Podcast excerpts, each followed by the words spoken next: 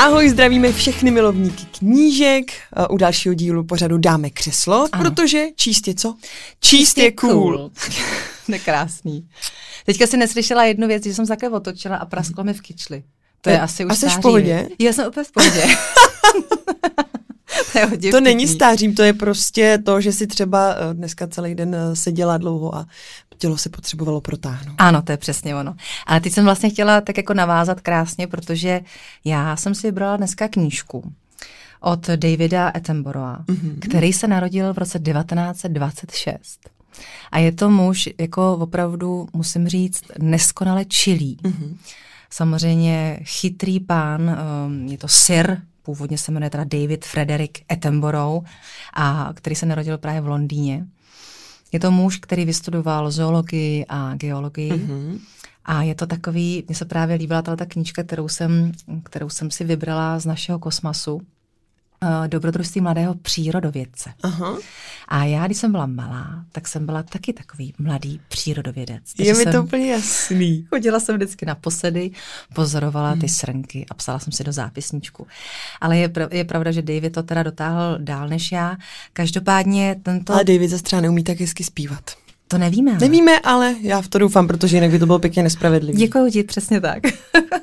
a tenhle ten přírodovědec vlastně se stal moderátorem víceméně tak skutečně jako náhodně.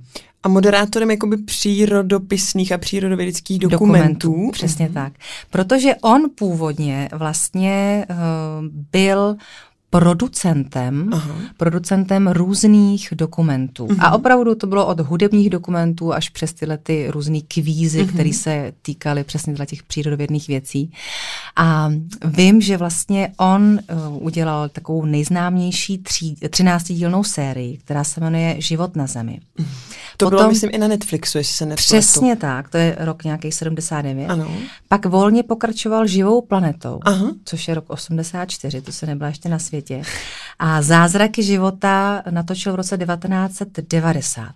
A David má vlastně jednu takovou skvělou vlastnost, protože tím, jak jak on opravdu je, jaký je člověk, tak má kolem sebe skvělý tým, mm-hmm. skvělý spolupracovníky.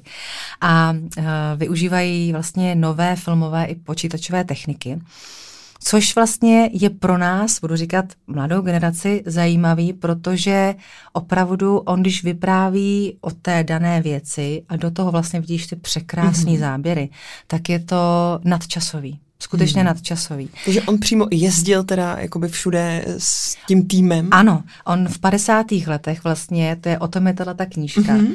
která vlastně vypovídá, že skutečně to jsou výpravy do divočiny. Hmm. Takže on tady má třeba cestu do uh, Gvajány a uh, on jen je vtipný řekla bych opravdu společník, protože on, když tady popisuje, jak co prožívali mm. a jak co tak jako mm, s tím svým kolegou dávali dohromady, tak jsem se vždycky musela smát. A mně se moc líbí na této knížce, že vlastně tady máš mapičku mm. a vlastně tím pádem Guajánu nějakým způsobem víš, že to je třeba, že sousedí s Brazílií nebo Venezuelou, to takovou představu člověk třeba má, ale pak, když čteš o té daný uh, třeba řece nebo mm. regionu, tak si fakt na té mapičce, já to tady, jestli to tady vidíš, tak já to tady mám prostě poznačený, kudy oni vlastně putovali. Ty jsi to tam sama poznačila? Ne. To oni, už tam on má takhle, ne, takhle přednastavený. To jsem, to jsem si jako jenom já vynašla a mhm. poznačila mm-hmm. jsem si to sama, ale s tím samozřejmě, že oni tady ty body mají. Mm-hmm. A musím říct, že já jsem vlastně Davida Attenborougha znala jenom z těch eh, dokumentů z Netflixu, jak ty mm-hmm. říkáš. Ale když jsem si tuhle tu knížku eh, pořídila, tak jsem si říkala, jaký to je vlastně člověk. A já ti musím tady přečíst aspoň takový fragment, eh, fragment, jak on popisuje eh, tu svoji jednu z prvních cest z těch 50. let, mm-hmm. kdy skutečně oni cestovali s magnetofonem, takže on natáčel ty, ty zvuky různých bubnů a různých třeba uh, zvuků pralesů.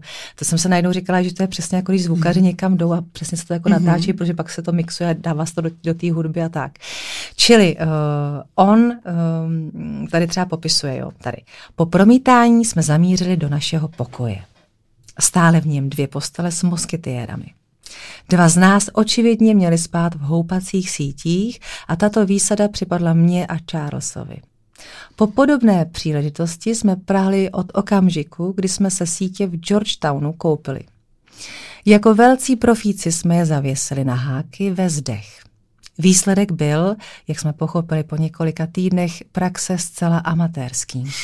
Příliš jsme je napnuli a přidělali je nesmírně složitými uzly, které jsme ráno rozvazovali celou věčnost. Jack s Timem stoicky zapluli do postelí. Další den ráno nebylo pochyb, která dvojice má za sebou pohodlnější noc. S Charlesem jsme se oba přísahli, že jsme spali jako dřeva a že je pro nás nocování v houpacích sítích úplně přirozené. Moc pravdy na tom ale nebylo, protože ani jeden z nás v té době ještě neznal jednoduchý trik. Do jihoamerické houpací sítě je potřeba se uložit napříč.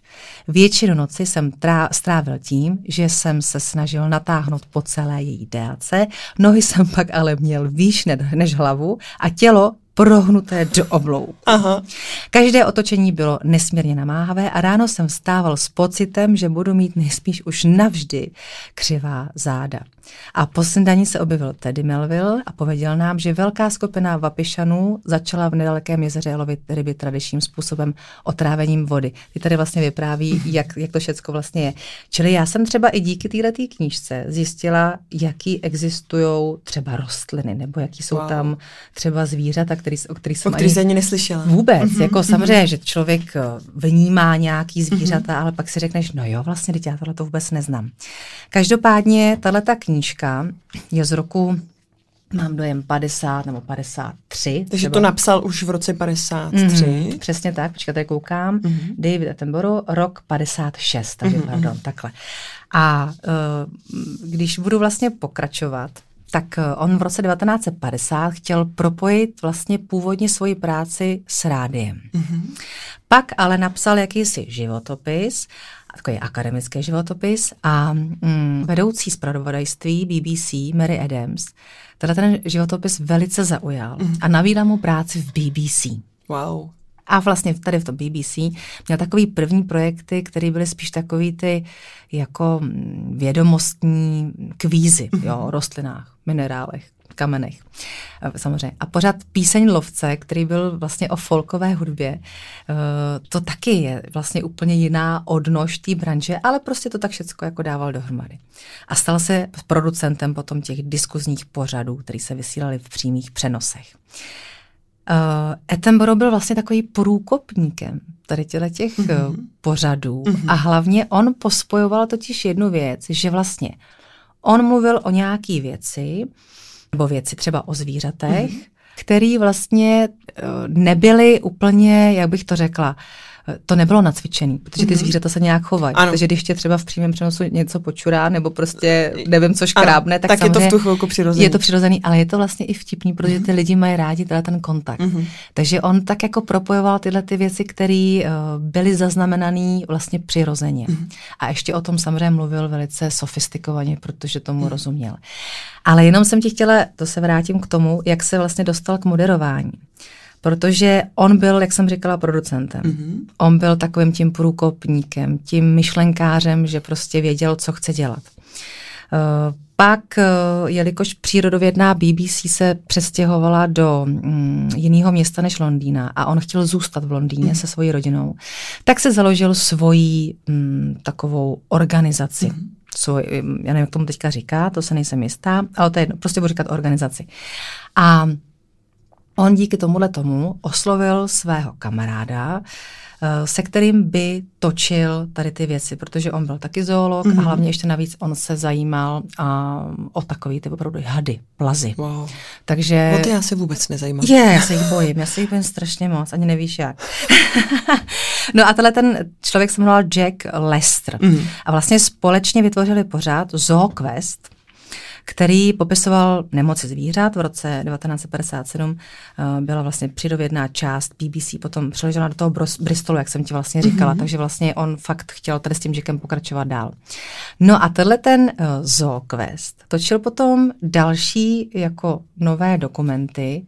Tady je to napsáno Travels Tales Adventure, ale v češtině to je uh, přeložené do výpravy do divočiny. Mm-hmm. A on točil ještě s jedním vlastně člověkem, který to moderoval. A tenhle ten člověk ale onemocnil a um, David vlastně nastoupil místo něho. A že takhle se vlastně dostal k té moderaci. Takhle vlastně se dostal k té moderaci. Aha. Protože to byl, byl zaznamenaný opravdu veliký úspěch, mm. protože on byl prostě, měl charisma. On je, uměl o tom vyprávět. Uměl o tom vyprávět. Mm. Ještě navíc přeci jenom, když jsi jako vzdělaný v tom oboru, máš v sobě mm. humor, mm. nadhled a ještě to vlastně prožíváš mm. tu cestu, tak víš, o čem mluvíš. A takže pak vlastně uh, znova teda oslovili toho moderátora, že by to znova mohl moderovat, protože se uzdravil. No ale bohužel znova onemocněl a dokonce potom zemřel. Aha. Čili ten David, uh, protože chtěli další díly, tady tyhle těch výprav, tak říkal, že to teda bude moderovat on. Mm. A takhle vlastně on začal moderovat ty svoje jako show nebo mm. prostě dokumenty. Mm-hmm. A já musím říct, že tahle ta knížka Dobrodružství mladého přírodovědce, výpravy do divočiny, je mm, z několika zemí. První je Gvajana, mm-hmm. jak jsem já říkala. Pak je tady uh, vlastně mm, země, kterou tady pojmenovali Výprava za drakem, což mm. je Indonésie. A pak je tady kniha třetí a to je Výprava do Paraguay. Takže uh, já... A je nějaká z těch zemí, která tě nejvíc, eh, nebo který vyprávění tě nejvíc oslovil? Je to vlastně, já jsem překvapená, protože jsem ani v jedné zemi nebyla, mm-hmm. takže tu představu samozřejmě nemám takovou, když jedeš do Říma. Jo, jo, jo, a víš přesně, co kde je. Přesně tak, ale jako zaujala mě samozřejmě třeba zrovna právě ta Guajana, mm-hmm. která je mm, nesmírně barevná mm-hmm. a tak strašně jiná, než uh, když jdeš asi do pralesa, tak skutečně já třeba se svojí paranojou uh, právě z těch hadů, ani neříkám pavouky, protože ty mi nevadí, i když tyhle ty zrovna, co tam mm. třeba žijou, bych taky nemusela potkat. To se ani nechci představit. Přesně mm-hmm. tak. Takže to je třeba pro mě nesmírně i zajímavý, jak tam popisuje, jak ty lidi žijou. Jak jsou i uh, věřící, jak se nechají našeptávat, jak věří těm šamanům. Mm Uh, jak, taky tam popisuje jednu, jednu věc, to teďka možná člověče i najdu, to se mi strašně líbí. Uh, popisuje jednu věc, když tam byly ty různý šamanský Takový ty rituály. Rituály, Aha. přesně tak. A tady teďka zrovna je. Uh, hmm, to ti možná přečtu celý. Teda. No, určitě. Takže, hmm, ano, začnu tady. Jde o jakýsi kamínek, který vlastně je jako mocný, mhm. jo, mocný kamínek. A tady je napsáno, počkej, jenom promiňte, to jenom na, musím rychle najít, najít, najít a už to bude, už to bude. Jsem navnaděná úplně. Já. Ty máš ty kameny totiž taky ráda, co vím, takže jako už i z toho důvodu tuším, že i pro tebe to musela být zajímavá kapitola. Přesně tak. Já mám ráda kameny, ale samozřejmě spíš takový kameny jako třeba akvamaríny. A ano, ano. A tady šlo teda o jiný předpoklad. tak. Tady je napsáno, mám je uložené na tajném místě v chatrči, protože tihle velici, velice mocní duchové a i kdyby je dostat jiný piaman, pak je on moc použít, aby mě zabít. Takhle mluví indiáni. A, jo? Tenhle. jsem si chvilku říkala, že si přehodila na jinou mluvu. Tenhle, dodal vážně, je moc, moc zlý. Podal mi nezaj- nezajímavý malý oblázek. Opatrně se vší vážností jsem si ho prohlížel a pak ho podal Charlesovi. Naše prsty se musely minout, nebo co, každopádně nám kamínek spadl na zem a zmizel v mezeře mezi prkny zasypanými kůrou. On můj nejmocnější duch, zakvíral Piajman zmučeně. Nebojte se, najdeme ho, ujistil jsem ho rychle a vyškrábal se na nohy. Propet, propletl jsem se s děšenými přihlížejícími, venku sebou plásnul na břicho a vplazil se pod podlahu mm-hmm. chatrči. Mm-hmm. Zem tam byla plná kamínků a kam jsem dohlédl, pokrývaly ji oblásky, které vypadaly náchlup stejně jako vtělený duch. Charles, jenž klečel na podlaze nade mnou, prostrčil větvičku škvírou, ve které vzácný oblázek zmizel. Nervózně jsem místo pod ní prohledal, mm. ale nezdálo se, že by se kamínky od sebe jakkoliv lišily. Vybral jsem náhodně jeden a podal ho škvírou Charlesovi, jenž ho nabídl Piajmanovi. Nesprávný, vykřikl Pajman ledově a pohrdavě ho zahodil.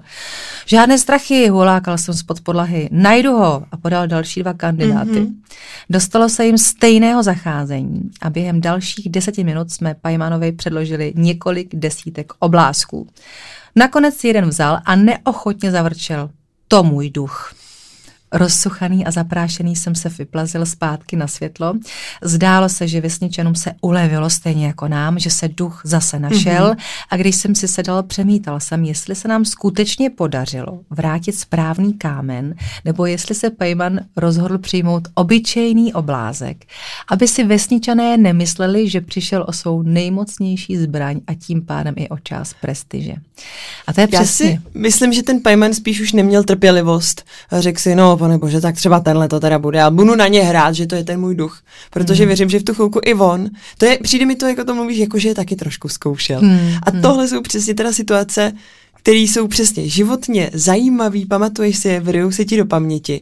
A na těch cestách se mu tohle asi muselo dít spousty. Spousty, ale taky se člověk vlastně uvědomí, že nejvíc musíš věřit víceméně sám sobě, mm-hmm. protože... Být přesvědčený. Přesvědčený, protože tady fakt můžeš nalhat vesničanům cokoliv. Ano, ano, ano. Teda Takže... každopádně, jako to mluvíš, tak už teď mě to strašně zaujalo, ta knížka, protože když to pojmu třeba z druhé strany, někdo si může říct, je, že má nějaká knížka jako mm. o přírodě, o zvířatech, mm.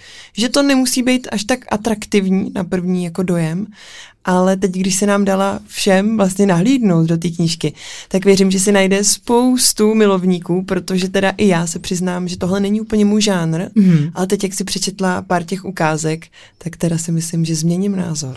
Je to opravdu cestopis, mm-hmm. Je to mm, cestopis, kde se člověk dozví, mm-hmm. že vlastně se i dozvíš geograficky, kde co jak je, jaký druhy tam žijou, mm-hmm. co tam můžeš potkat, koho tam radši nemůžeš potkat, nevím. komu se vyhnout? Komu se vyhnout, přesně tak.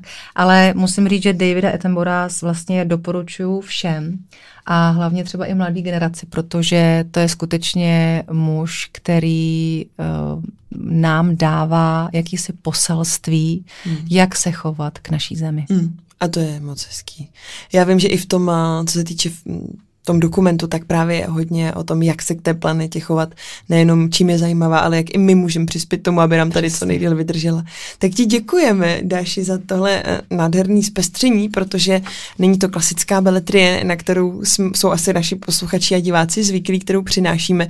A myslím si, že to byl skvělý nápad právě. Já moc děkuju a jsem ráda, že skutečně jsem mohla tady Davida aspoň trošku představit a těším se, až představíš se nám knížku další. Tak jo, tak přejeme krásný zbytek dne. No a čtěte, protože čtení je přece, jak už jsme si říkali na začátku. Čtení je cool. cool. Přesně tak. Ahoj. Čau.